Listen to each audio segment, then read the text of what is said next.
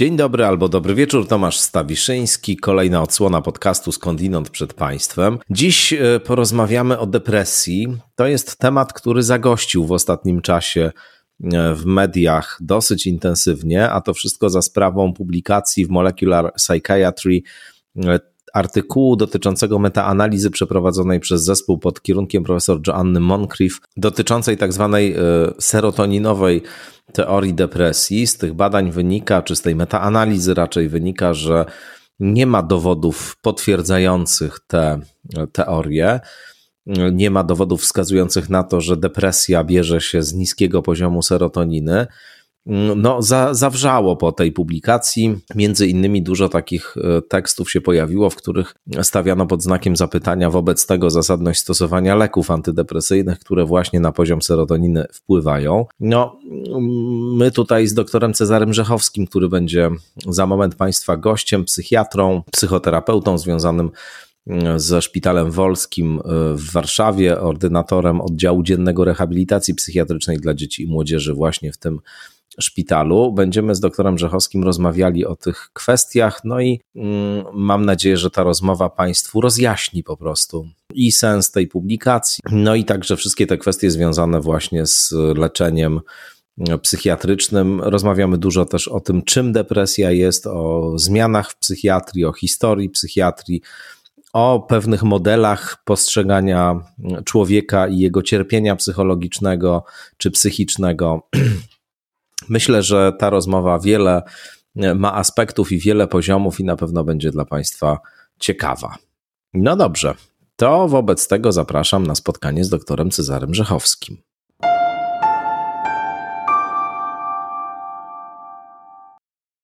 Doktor Cezary Rzechowski gości w podcaście Skądinąd. Dzień dobry, Czarku. Dzień dobry, Tomku. Dzień dobry Państwu.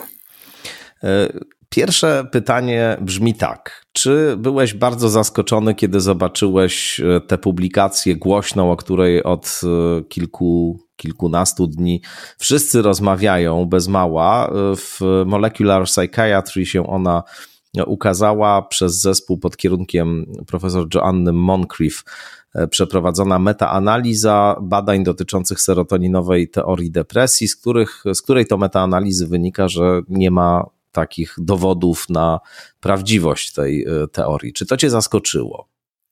Nie, to nie zaskoczyło mnie zupełnie. E, te argumenty, one są e, znane i podnoszone od lat. Zwłaszcza przez środowisko neurobiologów, mniej, mniej, mniej środowisko klinicystów czy psychofarmakologów, ale przez neurobiologów, którzy patrzą poza kontekstem klinicznym, po prostu na same, na same badania. I, y, I te argumenty są bardzo dobrze znane. Ja sobie przypominam taki na przykład wykład y, z końca ubiegłego roku Douglasa Watta na temat, na temat depresji. To, to, to, to praktycznie prawie wszystkie te tezy tam się pojawiły. Oczywiście tu mamy do czynienia z pracą naukową, z badaniem, z y, tak naprawdę z metaanalizą, zebraniem zebraniem ogromnej liczby badań i wyciągnięciem z tego wniosków, ale te, te tezy już dosyć dobrze znamy. No, tutaj oczywiście wielka wrzawa medialna zapanowała i w Polsce, i nie tylko w Polsce. Y, przyjęto tę metaanalizę, jakby to była właśnie jakaś rewelacja, która kompletnie demontuje te, te przekonania dotyczące depresji, które wcześniej y, mieliśmy, co jak powiedziałeś jest nieprawdą ale chyba zaraz na początku, jak rozmawiamy o tych badaniach, to warto dwie sprawy oddzielić. Sama Joanna Moncrief też to wyraźnie oddziela w takim tekście, który opublikowała na swojej stronie internetowej e, dotyczącym właśnie tych badań. Otóż e, chodzi o kwestię e, biologicznej, biologicznego podłoża depresji, tak to nazwijmy to jest jedna sprawa, i druga sprawa to e, skuteczność efektywność e, leków przeciwdepresyjnych. To są dwie rozłączne sprawy, a często się one w tych przekazach medialnych mieszają. Widziałem takie tytuły, ty pewnie też w różnych portalach internetowych, że oto udowodniono bez żadnych wątpliwości, że leki przeciwdepresyjne to placebo jest. To tutaj chyba warto te, te kwestie jakoś e, omówić też na początku naszej rozmowy. Tak, tak, to bardzo ważna kwestia, bo to rzeczywiście to nie, ta praca to nie była o lekach i o, o wpływie leków na depresję, objawy depresyjne. To ta praca dotyczy zupełnie czegoś innego. I takie zrównanie jednego z drugim, no to jest zupełnie nieuprawnione. To warto rzeczywiście nad tym się chwilę zastanowić i zatrzymać, bo, bo to, to, to jest zupełnie coś innego. No bo leki e, antydepresyjne, myślę, że to jest ten pomost, który te dwie kwestie ze sobą e, łączy w takim popularnym odbiorze a, a, albo miesza.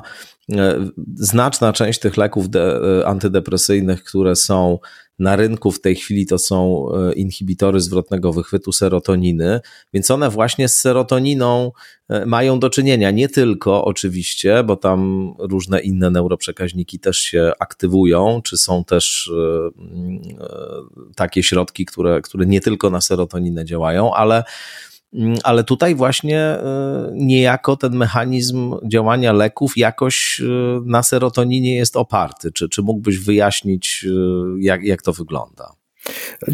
Tak, oczywiście, że tak. Leki przeciwdepresyjne to są takie leki, które będą wywierały wpływ, rzeczywiście chyba zdecydowana większość na poziom serotoniny, ale również na poziom noradrenaliny, niektóre z nich na poziom dopaminy.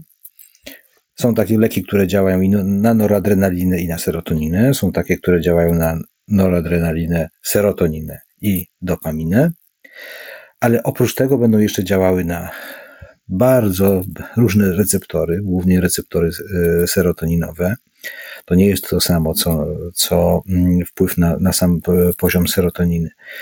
I e, czyli widzimy, że tutaj są tak naprawdę jest e, masa oddziaływań. Ale ja chciałbym użyć takiego, takiego porównania. Proszę zobaczyć, jeżeli mówimy, że ktoś zachorował na zapalenie płuc, bakteryjne zapalenie płuc, to nie mówimy czegoś takiego, że zachorował z tego powodu, że miał zbyt niski poziom antybiotyków we krwi, żeby go chronił, prawda? A jednak podajemy, pod, podajemy antybiotyk. Mhm. Y, więc myślę sobie, że y, to, to byłby bardzo uproszczony model, gdybyśmy sądzili, że y, te leki podwyższają poziom serotoniny i serotonina wszystko załatwia. To no tak, tak nie jest. Te mechanizmy są o wiele bardziej złożone i, i przede wszystkim trzeba by było zastanowić się nad taką kwestią. Po pierwsze, już dosyć dawno odeszliśmy od takich koncepcji, że e, jakieś zaburzenie psychiczne związane jest z e, zaburzeniami równowagi e, takiej neurochemicznej w jednym zbiorze czy w jednej jakiejś grupie neuroprzekaźników, prawda? Czyli, że depresja to jest na przykład serotonina, że psychoza to jest dopamina i tak dalej, i tak dalej. No to już do, dosyć dobrze wiemy, że tak nie jest.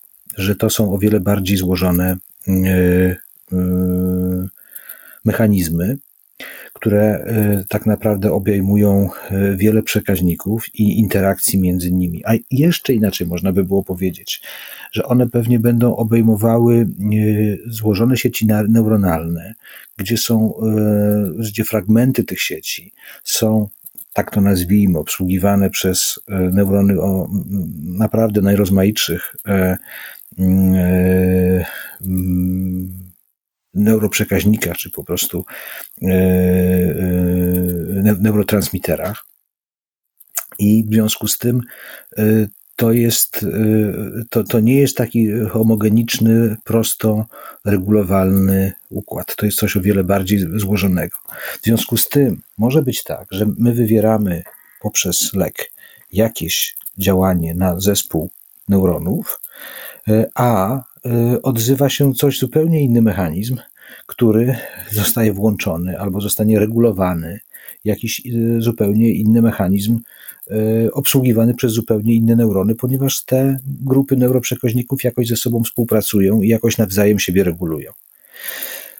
Praca, ta, którą my tutaj widzimy, właśnie coś takiego podkreśla, że to są bardzo złożone e, mechanizmy.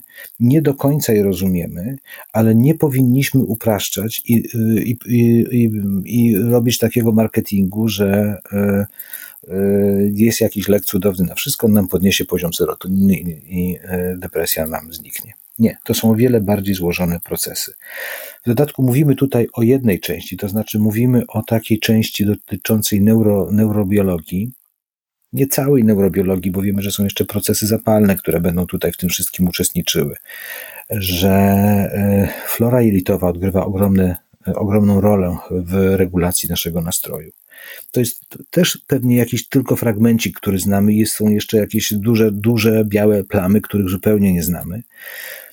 Ale oprócz tych mechanizmów neurobiologicznych są jeszcze mechanizmy psychologiczne. I teraz związek jednych z drugimi, co z czego wynika, no tutaj wydaje się, że też jest bardzo, bardzo duże pole do badań i do snucia pewnych rozważań, czy budowania pewnych modeli zaburzeń. To jest, to jest wydaje mi się, przyszłość. Budowanie złożonych, skomplikowanych modeli powstawania zaburzeń. E, powiedziałeś o tym e, przykładzie z zapaleniem płuc.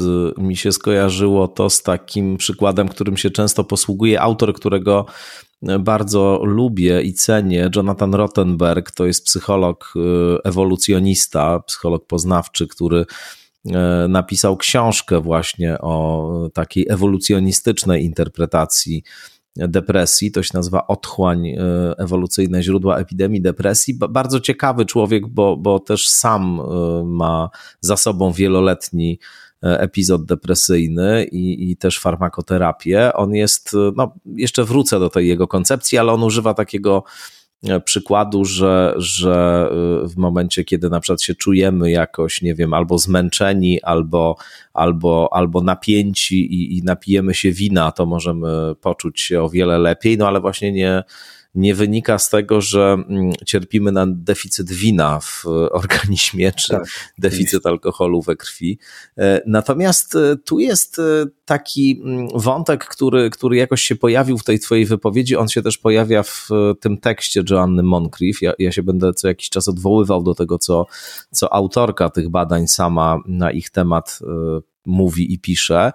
Ona powiada, zresztą to jest jakiś teren, który, który ona bada już od wielu lat. Ona też kilka książek napisała takich krytycznych wobec tego właśnie jednoczynnikowego, biologicznego tłumaczenia e, fenomenu e, depresji, czy w ogóle różnych zaburzeń psychicznych. W każdym razie ona powiada, no były w polu e, psychiatrii jakby dwie koncepcje, które mają zresztą cały czas swoich e, jakichś tam zwolenników e, i jedna z tych koncepcji to jest koncepcja mm, taka skoncentrowana, nazwijmy to na chorobie czy zaburzeniu, która powiada lek depresy, antydepresyjny działa tak, że E, niweluje jakiś rodzaj e, braku równowagi, jakiś rodzaj zaburzenia, które się gdzieś pojawia. My może nie do końca też rozumiemy i wiemy, na czym to zaburzenie polega, ale ono gdzieś tam jest.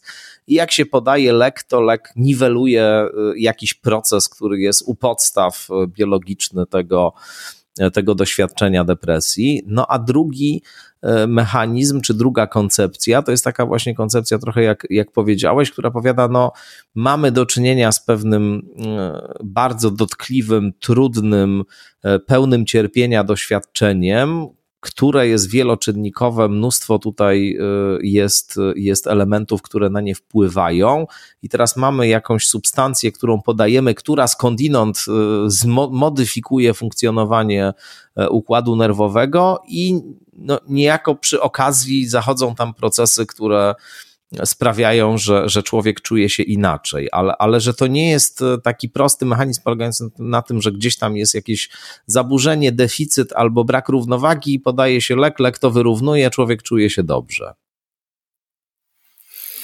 Tak, to, to no, wyraźnie widać w tych dwóch koncepcjach rozwój psychiatrii i przechodzenie od takich modeli Y, które dzisiaj uważamy za uproszczone. One swego czasu naprawdę były, były e, e, no, wydawały się wielkimi odkryciami, no, ale po pewnym czasie one rzeczywiście się e, dezaktualizują i, i, i w zasadzie wymagają aktualizacji, wydają się anachroniczne.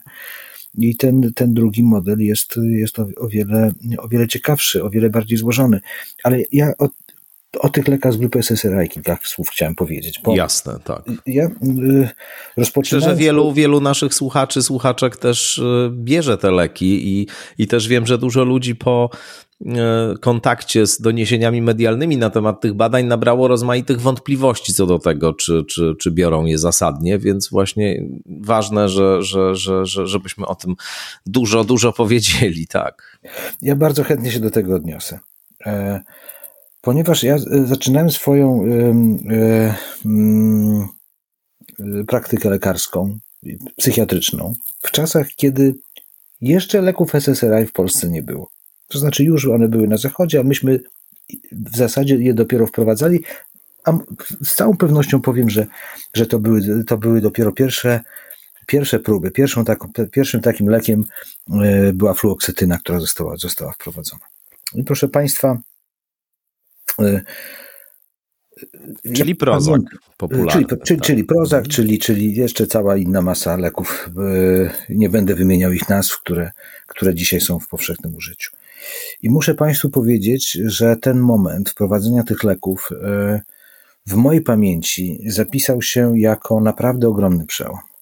Dlatego, że osoby, które przyjmowały leki, owszem, skuteczne przeciwdepresyjne, ale mające bardzo dużo działań ubocznych, takie leki, które były no, mm, źle tolerowane i niechętnie przyjmowane przez osoby właśnie ze względu na te, na te działania uboczne, to te leki zostały e, zastąpione o wiele bezpieczniejszymi, lepiej tolerowanymi lekami z grupy SSRI i od tego czasu do dnia dzisiejszego, nieprzerwanie przez tych lat tam 30, E, widzę, jak, e, e, jakim dobrodziejstwem jest istnienie tych leków dla osób z depresją, dla osób z lękiem, dla osób z zaburzeniem obsesyjno-kompulsyjnym.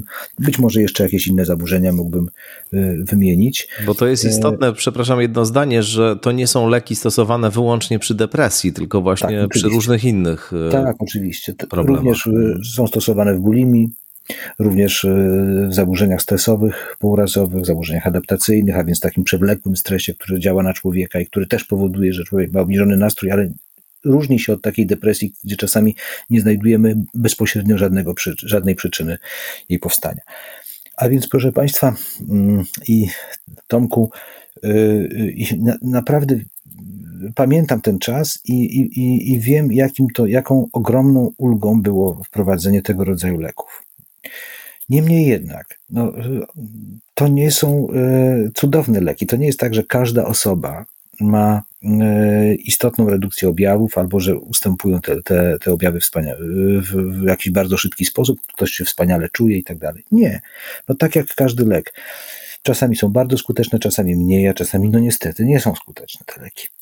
Niemniej jednak istnieje cała masa badań, która pokazuje, że e, te leki są skuteczne, że są o wiele skuteczniejsze niż placebo i w zasadzie e, no, nie potrzebujemy tak specjalnie dużo dowodów e, klinicznych na to, że mm, które by jeszcze po raz kolejny potwierdzały, że te leki, że te leki jednak wpływ na objawy depresyjne wywierają. To jest, to jest jedna kwestia. Czyli tu nie ma w ogóle wątpliwości, nie ma, nie wiem, sporu, nie ma, wiesz, różnych stanowisk i tak dalej. Są, e, są e, badania, są metaanalizy, e, które pokazują w przytłaczający, przytłaczający sposób, że mówię o przytłaczającej liczbie dowodów, rzecz jasna, a nie o, o elemencie przytłoczenia w kontakcie z tymi badaniami, ale chodzi o to, że one pokazują wyraźnie, że skuteczność jest, jest wyższa niż placebo i, i tu nie ma jakby sporu i nie ma, nie ma dyskusji, tak? Nie. Tutaj, tutaj, tutaj, y, to znaczy, ja też chciałbym powiedzieć, że w nauce, to nauka nie jest takim systemem zero-jedynkowym.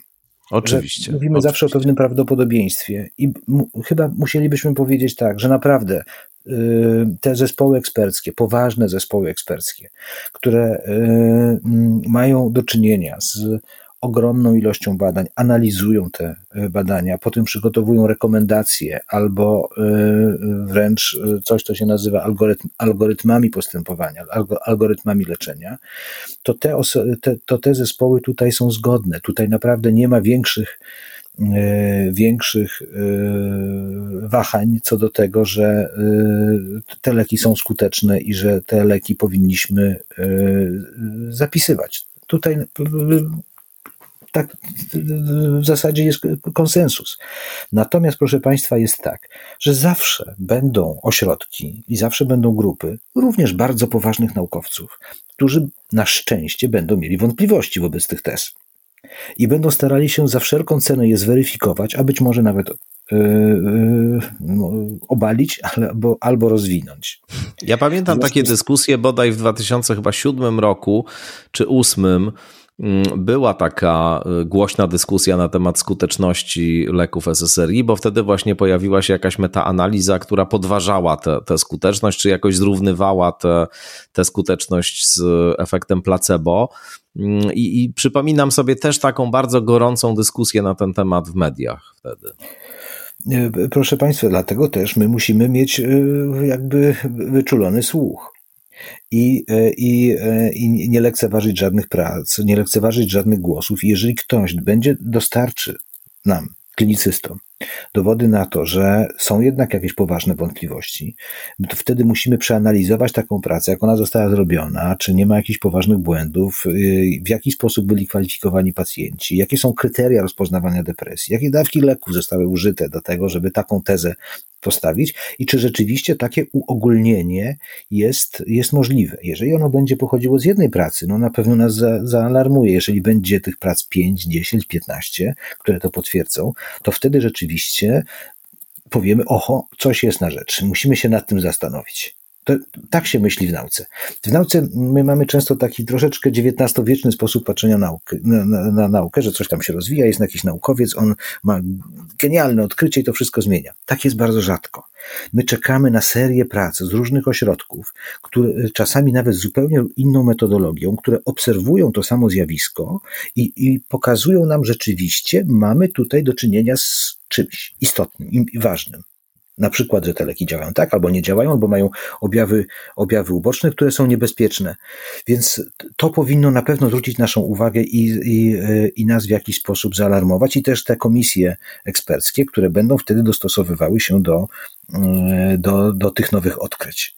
I tak mniej więcej, tak mniej więcej to, to, to działa ta praca, o której mówimy, to jest też praca, to nie jest praca taka badawcza, gdzie przeprowadzono jeden eksperyment, ale gdzie jednak się ustosunkowano do ogromnej ilości badań i ona na pewno będzie musiała być bardzo dobrze przemyślana, trzeba się będzie bardzo dobrze zastanowić nad całym tym naszym myśleniem o depresji, o leczeniu depresji. Ona na pewno nie zostanie bez echa, ale nie możemy wyciągać z tego takich, no po prostu takich dosyć, no powiedziałbym, prostych wniosków, że, mm. że te leki nie działają, że to jest oszustwo, że to coś tam. No nie, no to jest po prostu, to jest zupełnie nieuzasadnione i, i takie, no, dla każdego, kto ma jakikolwiek kontakt z nauką, no to takie trochę żenujące byłoby tego rodzaju myślenie. No też myślę, że pompowanie tego jako takiej właśnie sensacji, która, mówię o medialnym pompowaniu, która, która wywraca do góry nogami wszystko, co o depresji wiedzieliśmy i właśnie pod znakiem zapytania stawia skuteczność i zasadność leczenia farmakologicznego depresji, no jest po prostu nieodpowiedzialne, dlatego że że jednak mamy do czynienia z e, dużą grupą ludzi dzisiaj, którzy się z tym e, problemem zmagają. Wiadomo, że e, przybierać potrafi depresja no bardzo, bardzo dotkliwe, bardzo radykalne formy i, i, że, i że też to jest stan, który zagraża niekiedy życiu i, i no wydaje mi się, że, że robienie z tego takiej sensacji po prostu jest nieodpowiedzialne, chociaż dziś już mam wrażenie, że nikt tam żadną odpowiedzialnością specjalnie się nie przejmuje, bo istotne jest to, żeby, żeby uzyskać jak największą liczbę odsłon w, w sieci i niestety to, to tutaj też widać, że, że, że pod tym kątem to są formatowane przekazy. Ja, ja, chciałbym jeszcze coś o tych lekach przeciwdepresyjnych opowiedzieć, bo, bo i o tych Bardzo lekach z SSRI, bo, bo jak popatrzymy na ich historię, to możemy też uchwycić dobrze pewne zjawiska. Otóż, y, proszę Państwa, y, y, te leki one działają na układ serotoninowy i w mojej dziedzinie, w której ja pracuję, więc jestem psychiatrą dziecięcym, psychiatrą młodzieżowym, no, myśmy to przyjęli też z ogromnym, z, powiedziałbym, entuzjazmem, że takie leki istnieją. Dlaczego? Dlatego, że mniej więcej w tym samym czasie udowodniono, że leki, które wcześniej były używane w psychiatrii dzieci i młodzieży, w leczeniu depresji, a więc leki, trójcykliczne leki przeciwdepresyjne, one działały na układ nor, noradrenergiczny, że one w zasadzie nie, nie, nie mogły być skuteczne, ponieważ one działały na układ, który jeszcze nie jest dojrzały u dzieci. U młodzieży powiedzmy około 16 roku życia on zaczyna być e, już inaczej funkcjonować, ale wcześniej nie, więc prawdopodobnie było tak, że rzeczywiście podawaliśmy lekom, może, może jeszcze nie ja, ja na sam koniec tego okresu e, jakby wszedłem. Natomiast, natomiast rzeczywiście były podawane leki, które, mm, które nie działały, a miały objawy uboczne. I, e, i pokazano, że tak, że tak bardzo konkretnych badaniach, że, że, właśnie, że właśnie te leki z SSRI one działają już e, w taki sposób, że one wywierają wpływ na objawy depresyjne i są o wiele bezpieczniejsze. No to, była, to był naprawdę duży, duży, duży, e, duża zmiana. No, leki zostały, zaczęły być podawane. Początkowo mówiliśmy o fluoksytynie, a potem przyszły kolejne, kolejne, nie będę wymieniał nazw tych leków. I w pewnym momencie, w pewnym momencie okazało się, że jeden z tych leków przeciwdepresyjnych, e, oprócz tego, że on daje te pozytywne zmiany, o których mówimy, daje również objawy uboczne, które polegają na wzroście tak zwanej suicydalności u dzieci i młodzieży. Co to oznaczało? To znaczy, że pojawiały się myśli samobójcze i samookaleczenie. To był seroksat, prawda? Bo to, to była ta głośna historia z, seroksatem. To była paroksytyna, to był seroksat. Mhm. I, i, I teraz tak, i, e, i teraz e, w badaniach nie wyszło, żeby tam wzros, żeby wzrosła liczba samobójstw, ale samookaleczeń i myśli takich o samookaleczeniu i dokonaniu samobójstwa, tak. Więc, e, e, więc ta informacja dosyć szybko prze, przedostała się do, do, do, i do mediów, i bardzo dobrze oczywiście, i do, i do, i do klinicystów. I wtedy można powiedzieć, że na, na klinicystów to padł blady strach. No, co my podajemy? Czy to dobrze, czy to źle? A jak inne leki tego typu? E, czy one tak samo e, nie, nie wywierają podobnego, podobnego wpływu. I teraz moż, można było powiedzieć, że następnym krokiem było, była taka fala odstawiania tych leków, przed czym zresztą psychiatrzy, doświadczeni psychiatrzy i, e, i, i znowu zespoły eksperckie przestrzegały, nie róbcie tego. Była fala odstawiania leków. Po tej fali odstawiania leków okazało się, że ilość prób samobójczych wzrosła. Y, no więc był powrót do leków. I tak moglibyśmy powiedzieć, że przez pewien czas się to y, y, wahało, aż pojawiły się bardzo wyraźne badania, które mówiły, które leki mogą wzmacniać suicydalność, a które leki nie, które są najbezpieczniejsze, które powinniśmy wybierać. Te, które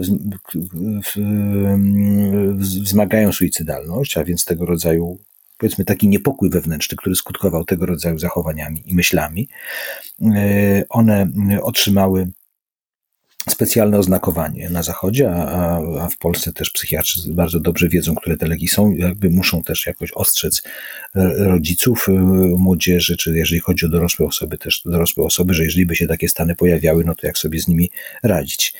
E, I, e, i po pewnym czasie no, zostały wypracowane pewne, pewne, pewne standardy, procedury, które dzisiaj działają i są bezpieczne i, e, i, i naprawdę w o wiele bardziej bezpieczny sposób Y, i skuteczny możemy y, prowadzić tego rodzaju leczenie. Ale to wahadło tak przez pewien czas się wahało, podawać, nie podawać i tak dalej. Więc myślę sobie, że mm, jeżeli chodzi o y, stosowanie leków, to rzeczywiście za każdym razem musimy no, słuchać się w rekomendacji ekspertów, bo to one są najlepiej jakby przepracowane, najlepiej przemyślane, ponieważ oparte są na po pierwsze najnowszych badaniach, po drugie na największej ilości badań i wreszcie e, na dyskusji między ekspertami, wypracowaniu jakiegoś stanowiska. No, nic innego niż zaufanie do ich poznania niczego, niczego nie możemy hmm. mieć. Także jeżeli coś, o czymś mógłbym mówić, to, to, to do takim zaufaniu do poznania tych ekspertów, do ich pracy, którą oni wykonują. No, tu jest jeszcze y, jakoś y, przyglądając się bliżej już samej depresji i, źródłom depresji, taka dyskusja, która toczy się y, pomiędzy psychologami, kognitywistami i, i ewolucjonistami, takimi właśnie jak Rottenberg czy Peter Kinderman. To jest brytyjski z kolei psycholog, Rottenberg jest Amerykaninem, Kinderman jest, jest Brytyjczykiem. E, zresztą Kinderman był zaangażowany też w taki raport e, Brytyjskiego Towarzystwa Psychologicznego na temat depresji, który się w 2020 roku ukazał. Bardzo ciekawy, można przeczytać go e, w internecie, ściągnąć go, go w całości.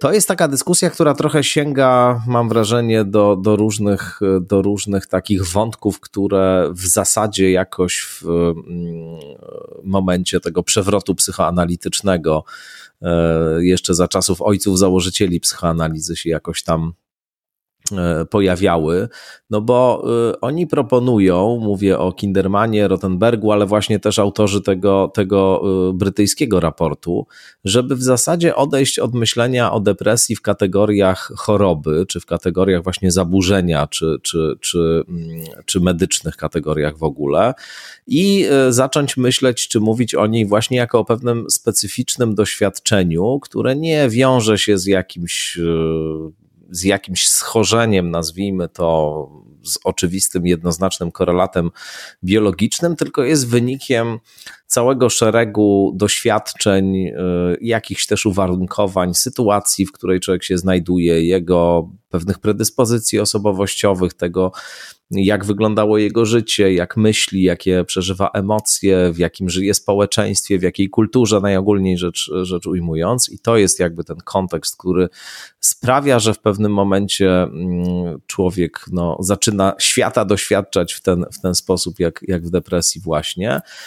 I oczywiście to nie jest stanowisko negacjonistyczne czy, czy antypsychiatryczne, w tym sensie, że nie ma tutaj ani romantyzowania tego stanu, jako, jak to było u Ardi Langa, na przykład, który, który mm, psychozę postrzegał jako pewną formę wyższego wtajemniczenia, czy, czy też reakcję zdrową na, na chorą kulturę. Nie ma też e, absolutnie właśnie jakiegoś negatywnego stosunku do farmakoterapii, bo Mówi się wyraźnie, że leki są efektywne, że leki można stosować y, i, i, i, to, że się przestaje myśleć o depresji w kategoriach choroby, właśnie, to nie znaczy, że, że się nie stosuje interwencji farmakologicznych. W tych, tych, tych stanowiskach to jest, to jest podkreślane. Natomiast no, zaczyna się e, wtedy zwracać pierwszorzędną uwagę właśnie na cały ten kontekst jakby indywidualny, społeczny, także kulturowy y, i, i tu się widzi niejako, nazwijmy to, źródła depresji, a nie właśnie e, nie właśnie w, tym, w tej sferze biologicznej, gdzie, gdzie tych korelatów takich oczywistych, jednoznacznych i właśnie tych zaburzeń, e, na które leki miałyby być e, panaceum, tam, tam tego nie ma. Jak, jaki ty masz stosunek też jako, jako przecież e, wieloletni psychoterapeuta i, i, i psychoterapeuta psychoanalityczny, e, jesteś związany z, tą, e, z tym nurtem myślenia i, i jak, jak patrzysz właśnie na to, na, na tego typu dyskusje dzisiaj? No, ja myślę sobie tak, że to, to jest bardzo ciekawy, bardzo ciekawy pogląd, bardzo, bardzo interesujący. Ja może powiem, jak, mm, e, jakie ja mam podejście do, do, do, tego, e, do tego zagadnienia, jak on, ja o nim myślę. E, znowu, gdy zaczynałem swoją pracę, to myśmy rzeczywiście mieli taki podzielony świat. E, trochę, trochę tak jak, trochę tak jak e, pisał o tym Lęk, gdzie, gdzie ten, gdzie, gdzie w podzielonym self, to myśmy też mieli taki zawodowy świat podzielony. To znaczy myśmy mieli podzielony świat na mm, e, psychiatrię biologiczną, która rzeczywiście dysponowała farmakoterapią, szpitalami, no, y, y, kształcenie psychiatrów e, odbywało się głównie w tym nurcie. E, I i dotyczyło to pewnych procesów biologicznych z dzisiejszego widzenia, punktu widzenia. Mówimy, że to rzeczywiście bardzo ciekawe badania, ale no, na tamtym etapie dosyć, dosyć proste. Powiedzmy w latach 90., na początku 80., czy, czy, 70, czy 70., jeszcze bardziej, to, to, to te badania rzeczywiście i, i ta wiedza różni się diametralnie od dzisiejszej. E, I z drugiej strony mieliśmy świat taki. Mm, którzy opisywali e, psychoanalitycy właśnie. Mm, w tym czasie, kiedy ja zaczynałem, zaczynałem swoją pracę, była bardzo modna psychologia humanistyczna. E, mm, w Polsce działali tacy psychiatrzy, jak na przykład, czy, czy, czy, czy no ich obecność była jeszcze wtedy bardzo mocno wyczuwalna, jak na przykład profesor Jankowski i, e, i mm, Kazimierz Jankowski, tak? Tak. Y, I oni, mm, i oni opisywali zupełnie inną rzeczywistość i ta, ta psychiatria była nazywana psychiatrią humanistyczną i wydawało się, że nie ma nie ma związku między jedną i drugą. To znaczy, że no co, jakieś, jakieś fenomeny nam opisuje psychiatria biologiczna, jakaś, jakoś humanistyczna i pogodzić tego się w żaden sposób nie da. Jest to, taka tylko, do... przepraszam, wejdę ci w słowo, taka książka y, Tani Lurman, to jest antropolożka y, amerykańska, która się nazywa On Two Minds. Y, to jest książka no, na początku lat 90. napisana, mam wrażenie, pod koniec lat 80., tak na przełomie. I ona dotyczy właśnie tego rozszczepienia w, w psychiatrii, psychiatrii amerykańskiej, bo ona się e, tym zajmuje. Pisana jest z takich perspektywy antropologicznej. E, ona się po prostu tam z tymi psychiatrami też spotykała i, i rozmawiała z nimi i zastanawiała się, e, jakie są źródła takiego rozszczepienia w edukacji psychiatrycznej, to znaczy właśnie takiej edukacji, która E, też była oparta przez długi czas na takiej perspektywie psychodynamicznej i z drugiej strony e, edukacji e, biologistycznej, takiej właśnie, o, o, o której teraz powiedziałeś, więc to, to, to, to bardzo ciekawe rozszczepienie w ogóle było. Niektórzy to łączyli be, be, bez problemu skądinąd. Weszlibyśmy w historię psychiatrii. Ona jest niezwykle ciekawa, i, ale otworzy nam się zupełnie nowy, nowy wątek. Tak, to tak, jest, to taka to dygresja. Niezwykła his, historia, jak do tego doszło, dlaczego doszło do, do tego roz, do rozszczepienia, jak to się kształtowało w różnych szkołach europejskich. Absolutnie tak jest. Ale rzeczywiście to jest, to są, to, to są takie dylematy lat y, y, początku lat 90. Mhm. Ja bardzo dobrze sobie przypominam ten czas i, i w zasadzie mm, wydawało się, że tego się naprawdę nie, nie, da, nie da pogodzić, chociaż były takie ośrodki w Polsce, no w, w świecie też, jak, jak na przykład ośrodek krakowski pana e, profesora Jacka Bomby, pani profesor Marii Orwit, taki, który gdzieś bierze swoją, swój e, e, początek od myśli Antoniego Kępińskiego, gdzie y, y, te obie perspektywy współistniały, dawało się je jakoś y, połączyć i gdzie te zespoły i ci wybitni naukowcy rzeczywiście proponowali pewną syntezę.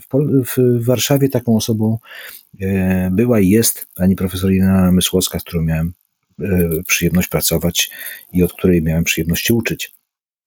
I także to, to, to nie zawsze to było tak, e, tak podzielone.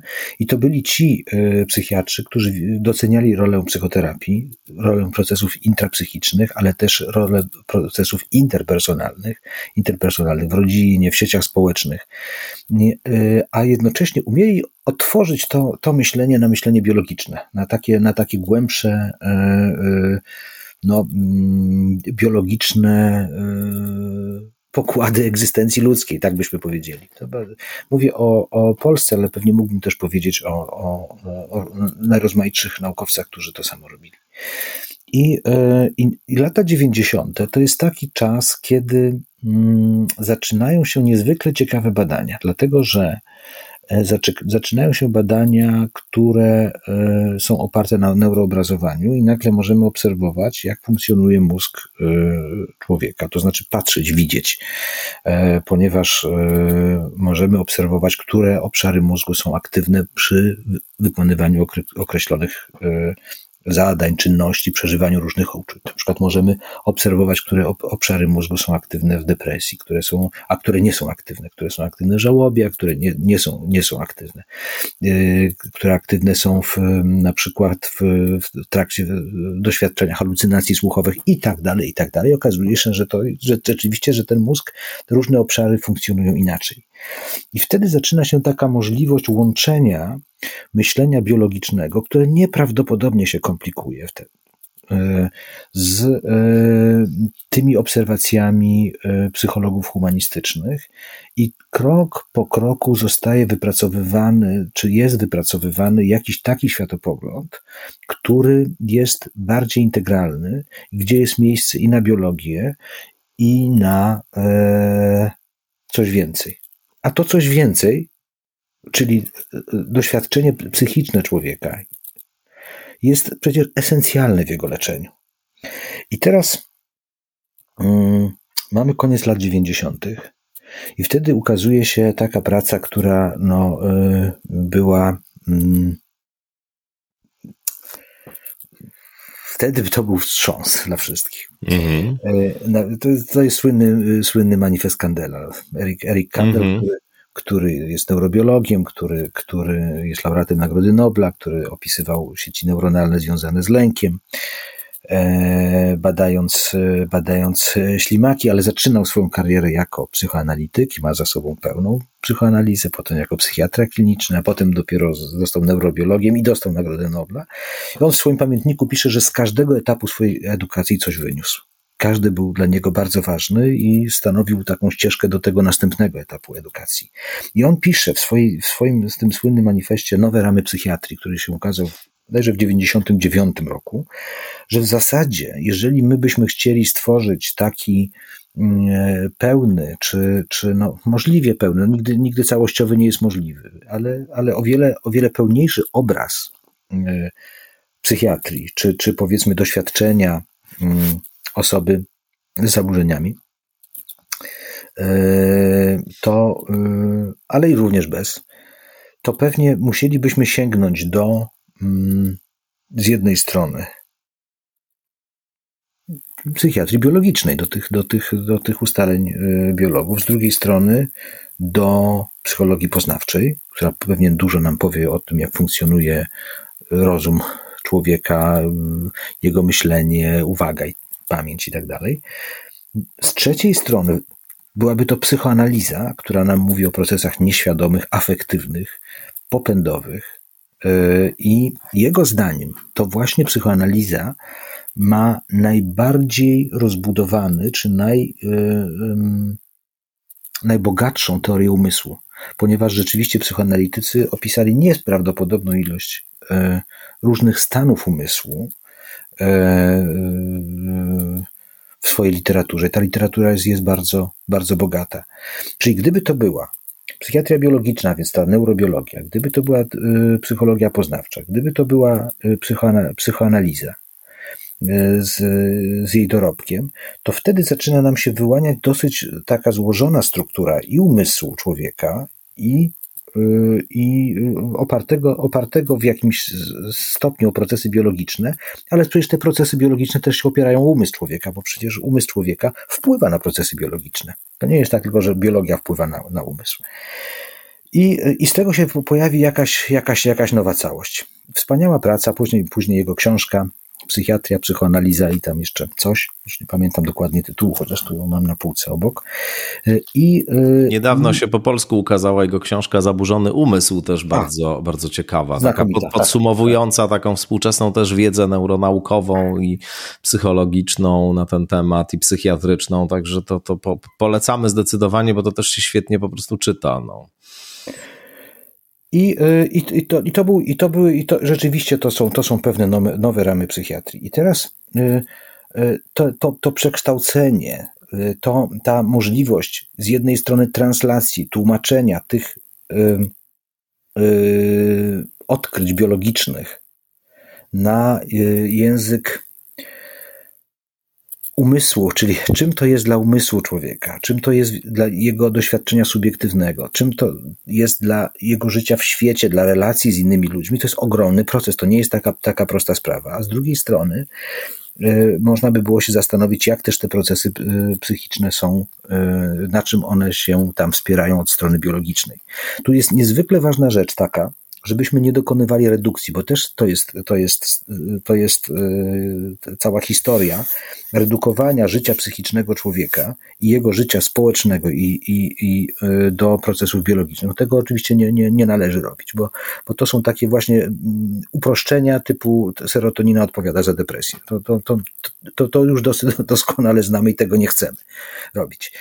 Ale właśnie to badanie nam pokazuje, żebyśmy tego nie robili, tylko szukali bardziej złożonych modeli, i, i to, nam, to, nam, y, to nam proponuje autorka tego artykułu, o którym dzisiaj mówimy, że gdzie jest miejsce na i doświadczenie człowieka, i jego historię, i jego umysł, i jego aktualne doświadczenie subiektywne, i, y, no i funkcjonowanie jego sieci neuronalnych jednak, bo przecież on to, y, to co człowiek czuje, przeżywa i to, co przeżył, ma, w, ma swoje jakiś tam zapis w, w tym naszym y, aparacie biologicznym, tak bym powiedział. Więc myślę, że, że, że na to badanie tak możemy spojrzeć, że to jest krok w kierunku czegoś bardziej złożonego, bogatego niż mieliśmy do tej pory, ale to nie jest, to nie jest przekreślenie tego, co było wcześniej. Ja myślę też, że to, to już taki jest, jest myśl z jakiegoś bardziej takiego ogólnego poziomu, że, że bardzo często i, i to zarówno właśnie w tych mm, biologicznych czy biologistycznych ujęciach, jak i w tych e, antybiologistycznych, które z kolei akcentują wyłączność tego wymiaru psychologicznego, że, że tutaj gdzieś pod spodem jest wciąż jeszcze ten taki klasyczny dualizm, który każe nam rozpatrywać umysł i, i ciało jako jakieś dwa uniwersa ze sobą E, ze sobą rozłączne, czy wobec siebie rozłączne, które, które gdzieś tam coś mają ze sobą oczywiście wspólnego, ale, ale zarazem no, można je traktować jako, jako coś e, ontologicznie różnego zdecydowanie. I te nurty, o których mówisz, i, i Kandel właśnie, ale też, ale też e, to wszystko, co wynika i, i z tych badań, ale, ale też z tych, z tych tekstów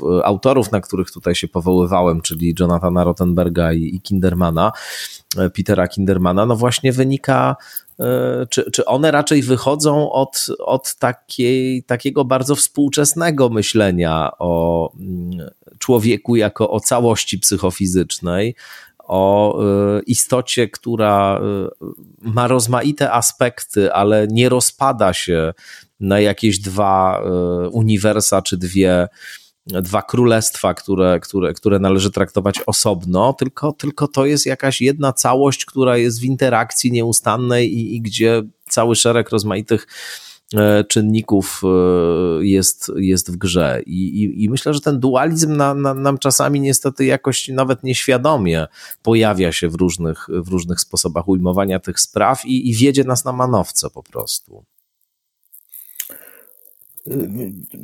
Sądzę, że tak. Sądzę, sądzę, że tak. E, że rzeczywiście mamy tendencję do tego, żeby e, redukować e, fenomeny wyższego rzędu do fenomenów niższego rzędu, to, bo to jest, czyli upraszczać.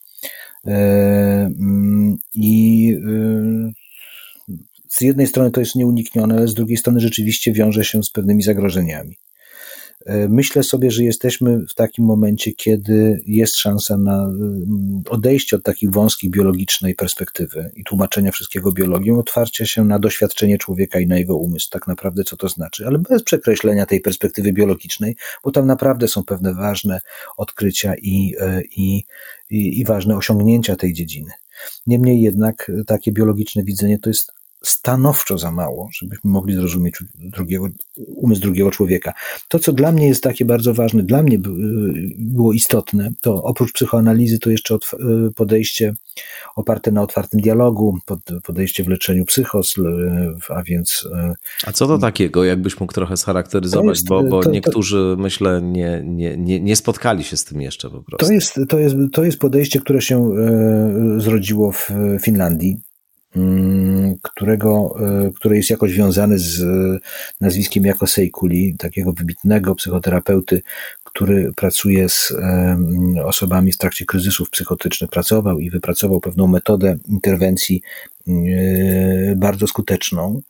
On jest krytycznie nastawiony do farmakoterapii i w zasadzie no nie, nie, tak, żeby w ogóle zupełnie wyrzucał farmakoterapię, ale mówi, że my mamy tendencję do nadużywania farmakoterapii w ten sposób, że. No, chyba jeżeli... ma rację, nie? Oczywiście, że tak. E, ale to nie znaczy, że odstawiamy leki i wyrzucamy je do śmietnika. Jasne, dzisiaj, prawda? Jasne. E, e, natomiast trzeba mieć do tego dystans, ale to są naprawdę bardzo ciekawe tezy, dlatego że on pokazuje, że że jeżeli osoba jest w kryzysie psychicznym, jeżeli my pracujemy z tą osobą, z siecią, jego siecią społeczną, spotykamy się, mamy czas na to, tyle czasu, ile trzeba, jeżeli trzeba pracować codziennie, to pracujemy codziennie, to dosyć szybko ten kryzys psychiczny można przetworzyć i ten, ten, tę taką bardzo zmienioną czasami i napełniającą nas jakimś lękiem, niepokojem komunikację osoby psychotycznej, no, w pewnym sensie zrozumieć i przetworzyć. Ja nie chciałbym się bardzo to, to jakoś za, za, zagłębiać, e, bo nie mamy za bardzo na to czasu, ale, mm, ale to jest ciekawa ciekawa, ciekawe podejście, które e, odchodzi od takiego, takiego paradygmatu. To, co mówi nam osoba, która ma jakieś zaburzenie, na przykład, na przykład psychozę, jeżeli ma urojenia jakieś, to w zasadzie to są bzdury, nie słuchajmy tego, to, to są urojenia, to są rzeczy wymyślone. Mamy leki, dajemy leki i czekamy, aż przejdzie. On mówi: Nie, nie, nie, nie, nie, nie, nie, nie, nie. Spróbujmy się spotkać, rozmawiać, zastanawiać, zastanawiać w gronie jego najbliższych. Daje nam pewne metody do prowadzenia dialogu i do przetwarzania tych stanów. To wydaje mi się niezwykle ciekawe. To nie jest sprzeczne z farmakoterapią ale to pokazuje, że my możemy używać czasami farmakoterapii do tego, żeby tak naprawdę odsunąć się od doświadczenia człowieka kryzysowego, które jest tak trudne, że chcielibyśmy się w zasadzie tak odgrodzić od tego. I cała rzecz polega na tym, żeby e, stworzyć jak, jakiś sposób nie budowania tych barier, tylko jednak szukania rozumienia tego, co się dzieje. Są takie teksty no, wybitnych również psychoanalityków na ten temat, Karona na przykład w, w, Stanach, e, w Stanach Zjednoczonych, czy właśnie Seikuli i wielu innych, Martin Dale'a mm, w, w Europie, którzy, którzy na, ten, na ten temat piszą. E, więc ja myślę sobie, że mm, my dzisiaj e, jakby doceniliśmy rolę leków mm, ale chciałbym, żeby może takim y, przesłaniem te, tego, tego, tego spotkania z mojej strony było to, żeby mieć y, otwarty umysł i słuchać tego, co, y, tego, co nam mówią inne osoby, nie, nie, nie wyciągać przedwczesnych wniosków, nie redukować ich, słuchać ekspertów, ale też słuchać drugiego człowieka, bo nawet w takich bardzo kryzysowych sytuacjach, w których chcielibyśmy się oddzielić, to naprawdę ważne rzeczy tam padają i też jest nadzieja na to, że można je w jakiś sposób zrozumieć i przetworzyć. No tak, to, to dokładnie mówisz y, coś, y, co y, stoi wbrew logice dominującej dzisiaj w wielu medialnych sferach, które są właśnie zainteresowane taką chwytliwym, sensacyjnym komunikatem i, i, i właśnie bardzo prostymi jakimiś odpowiedziami na skomplikowane pytania, i, i to się potem trochę mści, no tak jak w przypadku, o którym rozmawiamy, bo, bo ten ilość nieporozumień, która już się pojawiła przecież nie, niedługo po publikacji tego tekstu. No, jak powiadam, to nie jest tylko polski przypadek, bo, bo właśnie sama autorka, między innymi dlatego ten tekst swój, do którego się dziś odwoływałem, napisała na swojej stronie internetowej joannamoncrief.com. Mogą Państwo sobie znaleźć ten, ten tekst, no żeby, żeby jakoś tam się odnieść do, E, do różnych wątków, które, e, które, które jej zdaniem też w mediach nie do końca mm, adekwatnie zostały e, zaprezentowane.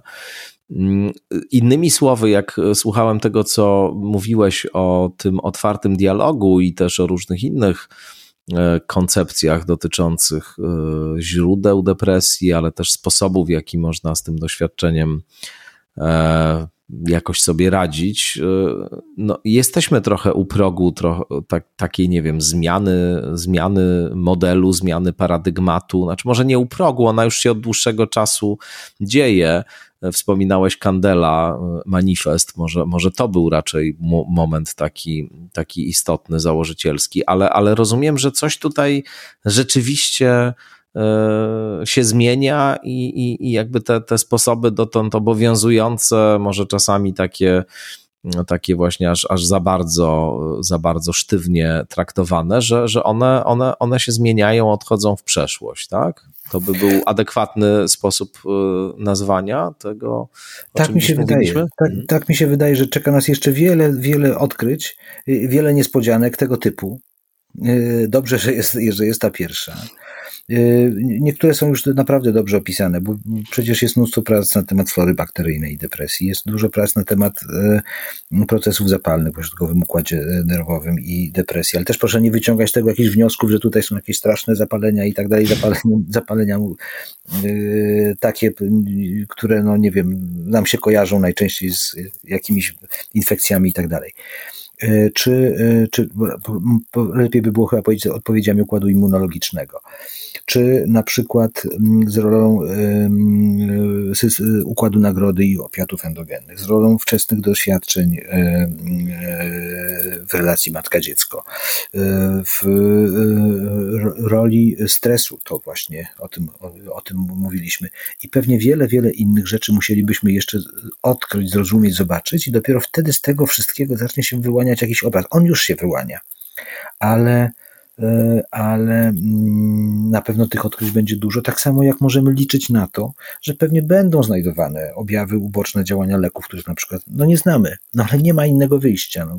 Gdybyśmy Jasne. pewnie przestali używać tych leków, to bardzo wiele osób by cierpiało, a niektóre mogłyby zginąć z tego powodu, że przez wcześnie odstawiliśmy te leki. Chociaż może być też taki moment, że zobaczymy, ojejku, dawaliśmy jakiś lek, on ma taki objaw uboczny, dlaczego nie wiedzieliśmy tego wcześniej? No nie wiedzieliśmy, bo Nikt tego wcześniej nie odkrył. Więc na tym polega nauka, że te nasze twierdzenia naukowe, one się falsyfikują po pewnym czasie, no i musimy je trochę uzupełniać, aktualizować i zmieniać. Ale to nie znaczy, że to, co było wcześniej, jest bezwartościowe. Do tej listy jeszcze, o której mówiłeś, tych różnych e, koncepcji dotyczącej, dotyczących depresji i, i sposobów leczenia, czy, czy, czy łagodzenia cierpienia, które się z tym wiąże, dopisałbym jeszcze bardzo intensywnie rozwijający się segment badań nad środkami psychodelicznymi które, które właśnie teraz no, w bardzo wielu takich niezwykle prestiżowych ośrodkach E, naukowych i medycznych są, są prowadzone. Na Netflixie ostatnio się pojawił film e, How to Change Your Mind, którego narratorem jest e, Michael Pollan, autor książki pod tym samym tytułem, która też i po polsku się, się ukazała, właśnie opisującej te te eksperymenty między innymi z psylocybiną na przykład właśnie w przypadku takich ciężkich, lekoopornych depresji jakieś, jakieś badania są prowadzone i taki e, optymizm ostrożny od strony psychiatrów, którzy się tym zajmują, e,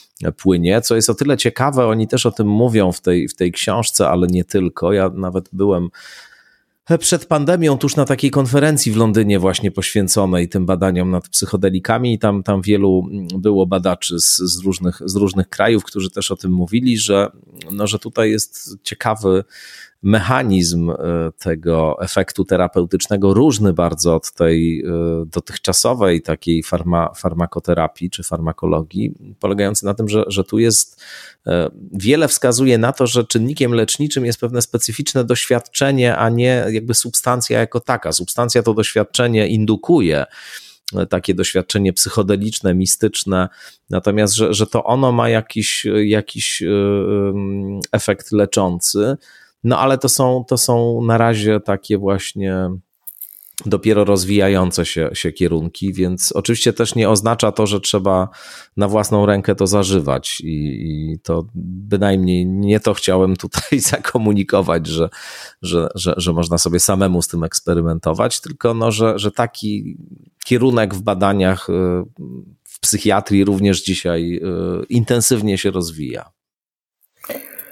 Ja może powiem coś takiego, że mm, e, dla mnie takim mistrzem, jeśli chodzi o badania nad ośrodkowym układem nerwowym, e, jest, no był, bo, bo niestety już nie żyje, jak Panksepp, mm-hmm. amerykański badacz pochodzenia estońskiego.